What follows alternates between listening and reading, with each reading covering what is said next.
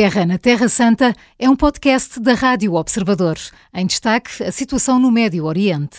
Bruno Cardoso Reis, os Estados Unidos deixaram um aviso ao Irão e dizem que não vão hesitar em agir militarmente contra qualquer organização ou país que se uh, sinta tentado a expandir o conflito no Médio Oriente entre Israel e o Hamas. No sentido contrário, o Irão avisou já os Estados Unidos e Israel que a situação pode tornar-se incontornável se não puserem imediatamente fim aos crimes contra a humanidade e ao genocídio em Gaza. Bruno, uh, temos aqui um jogo de ameaças que não passam disso ou este conflito pode estar mesmo perto de uma escalada? É, olá, bom dia. Pois, eu temo que realmente seja essa última, essa última hipótese, ou seja, penso que, no fundo, a esperança da, dos Estados Unidos, aquilo que está por trás dessa iniciativa americana, é, é no fundo, uma, uma ideia de dissuasão, ou seja, vamos colocar aqui meios militares significativos eh, e vamos lançar esta mensagem de que, eh, no fundo, se houver esta tentativa de alargamento, nós podemos intervir diretamente aqui qual é que é, no fundo, a ideia do lado do Hezbollah, do lado do Irão? É, é obrigar Israel a, a dividir as suas forças. Portanto, à partida, eh, uma operação militar terrestre de, de guerrilha urbana é sempre algo extremamente desgastante. E aí uma coisa que é importante é o chamado rácio de forças, não é? Portanto, se estivermos a falar, enfim, as estimativas variam imenso, mas entre 15 mil e 40 mil podem, os, os combatentes, uh, o, os elementos armados do Hamas podem chegar à volta dos 40 mil. Eh, os israelitas mobilizaram mais de 300 mil eh, soldados. Uh, mas, mas esse rácio tem de facto de ser muito significativo para, para Israel ter a possibilidade de lidar com essa ameaça com relativa eficácia e com, e com alguma rapidez, sendo que estas operações são sempre difíceis e, e, e, muitas vezes mais lentas do que aquilo que se pensava. Se tiver a dividir essas forças entre, entre Gaza e, e, o, o, norte de Israel, portanto a fronteira com o sul do Líbano, uh, e eventualmente tiver de intervir inclusive no próprio Líbano, isso será sempre muito mais, uh, muito mais difícil, uh, muito mais desgastante. E portanto, no fundo, aqui a ideia do, dos Estados Unidos é lançar a mensagem que Israel não estará, pelo menos não estará completamente sozinho, não é? E portanto que esse cálculo pode sair errado e com, com as enormes capacidades militares dos Estados Unidos, os Estados Unidos podem, eh, no fundo, eh, causar aqui estragos enormes às capacidades bélicas do, do Hezbollah sem, sem, que, sem que Israel seja aqui forçado a empenhar-se tanto.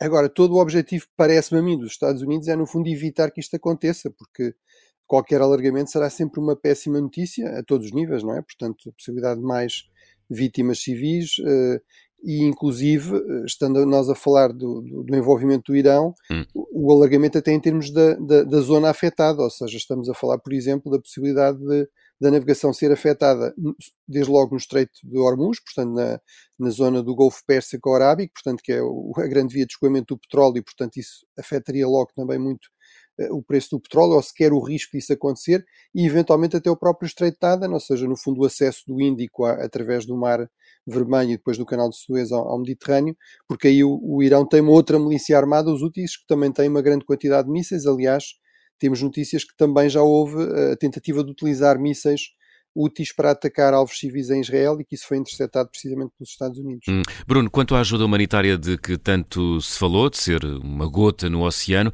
eh, Joe Biden e Netanyahu estão de acordo, o fluxo deve passar a ser contínuo, mas uma coisa é certa até agora, eh, nada de combustível, essencial para que os hospitais, eh, por exemplo, possam funcionar com geradores. Israel sente que estas instalações são o reduto utilizado pelo Hamas? Bem, não parece que Israel esteja preocupado com os geradores dos hospitais. Eu pensei que está preocupado com o facto dos, dos rockets, dos foguetes que são utilizados para atacar diariamente Israel, precisarem de combustível. E, e, portanto, não haver aí nenhuma garantia que esse combustível não acabe, não nos geradores dos hospitais, mas, mas nos rockets do, do Hamas. Uh, acho que, em todo caso, é muito importante que haja, eh, de facto, ajuda humanitária. Uh, Israel tem aqui um problema muito sério, que é mesmo ataques discriminados numa zona urbana altamente, digamos, muito densamente povoada, muitas vezes são muito difíceis de distinguir de ataques indiscriminados, eh, muitas vezes vão causar eh, alguns, algumas vítimas civis e, portanto, Israel tem todo o interesse, do meu ponto de vista, em o mais possível criar zonas humanitárias e garantir que aí há o mínimo de condições para as pessoas conseguirem sobreviver num contexto que será sempre muito, muito difícil, não é? muito, muito dramático e, e portanto acho que este, este, estes comboios são, são uma boa notícia.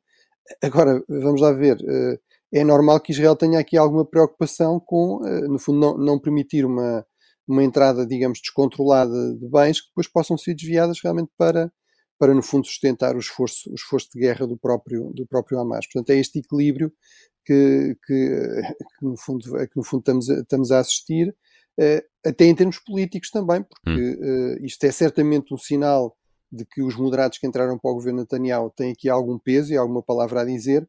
Por exemplo, um dos ministros mais radicais e mais extremistas, o Ben Gvir, o ministro, no fundo, da Segurança Interna, veio publicamente criticar esta, esta ajuda eh, e dizer que ela nunca devia ter sido aceita, embora, no fundo, tenha sido aceita pelo seu próprio governo, mas claramente a posição dele foi derrotada, nunca devia ter sido aceita sem a libertação dos reféns. Hum. Eh, e, portanto, que a condição para, para, para a entrada de ajuda humanitária devia ser a libertação dos reféns uh, israelitas e não só, portanto, mais de 200 pessoas que estão, continuam nas mãos do Hamas. Uhum. Uh, já falámos aqui dos, dos países vizinhos uh, na região. Uh, Anthony Blinken disse ontem que os Estados Unidos apoiam o povo libanês de forma a evitar que este seja arrastado para o conflito entre Israel e o Hamas, mas na última noite, Bruno, soube-se que Israel terá destruído uma base terrorista do Líbano. Que perigos espreitam do Líbano neste conflito para além do Hezbollah? Bem, há realmente também a presença da, da própria Hamas e, do, e, e da Jihad Islâmica, aparentemente em, pequenas quantidades na zona do sul do Líbano, mas realmente no essencial a, a ameaça eu diria que vem do Hezbollah. É, é uma milícia muito bem organizada, muito, muito melhor organizada, mais numerosa, mais bem armada uh, do que o próprio Hamas. Uh, claro, o Líbano, no caso do Líbano, não há, digamos, algum controle das fronteiras. E, eh, supostamente Israel controlaria totalmente as fronteiras de Gaza. Na verdade, percebemos que estava longe de ser assim com, com este ataque, mas eh, no caso do Líbano isso não acontece todo e, portanto, eh, no fundo há aqui uma capacidade de abastecimento, nomeadamente pelo Irão, todo o tipo de armamento do, a este grupo, ao Hezbollah, não é? Portanto, que é uma milícia xiita do Partido de Deus, portanto, uma milícia do, digamos, do ramo xiita que, que, está completamente alinhado com, com o Irão, e, e, portanto essa seria no fundo aqui a grande, a grande ameaça. Estima-se, por exemplo, em termos de número de, uh, de, de, rockets, não é? de foguetes que podem ser lançados sobre Israel,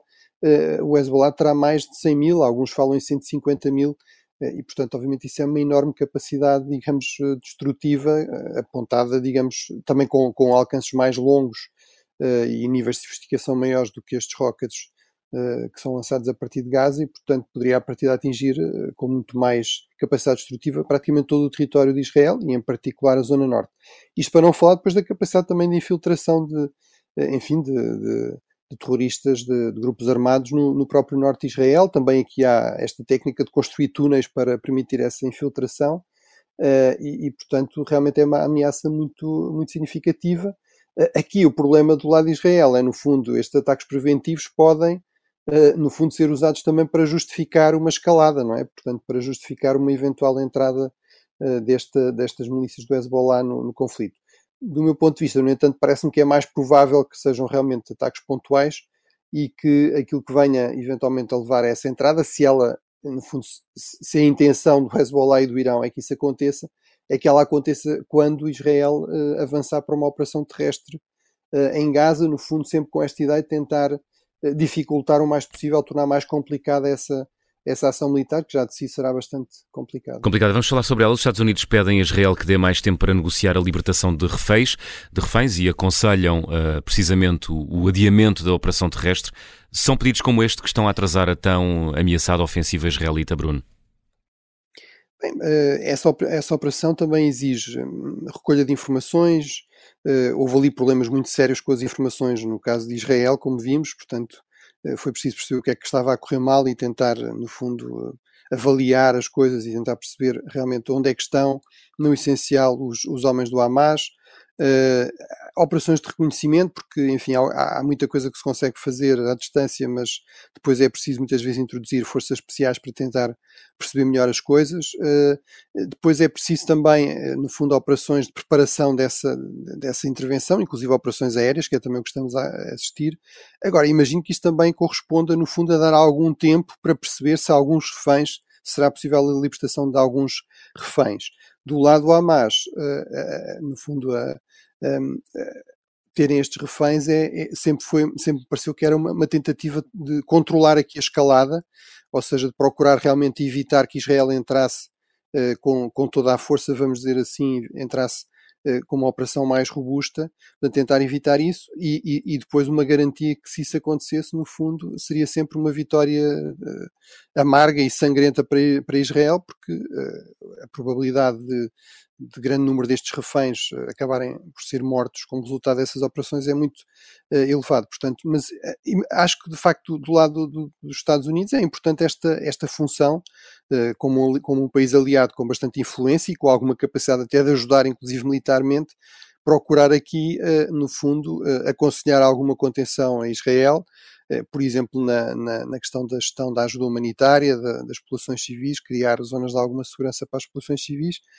e também, no fundo, tentar dar aqui algum tempo, por exemplo, através do Qatar, que é um país que apoiou historicamente a Irmandade Muçulmana, que é, no fundo, o movimento islamista apoiou e apoia de onde emergiu o Hamas e, inclusive, apoiou financeiramente muito significativamente Gaza, eh, até com, no fundo, a tolerância eh, o apoio de Israel nestes últimos anos que se procure, por exemplo, eh, o Qatar procura exercer alguma influência e que pelo menos parte dos reféns, as crianças mais jovens, eh, enfim, pessoas com dupla nacionalidade, etc., sejam, sejam libertadas. Portanto, sim, penso que esse é aqui um dos fatores que está eventualmente a influenciar, mas eu, eu creio que não será, que não será o único. Isto também corresponde a algum, a, a, em parte, pelo menos, aos tempos hum. que Israel considera necessários para preparar uma operação muito, muito complexa.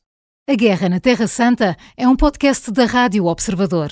Vai para o ar de segunda a sexta, depois do noticiário das nove e meia da manhã e tem nova edição depois da síntese das quatro e meia da tarde. Está sempre disponível em podcast. Eu sou a Maria João Simões.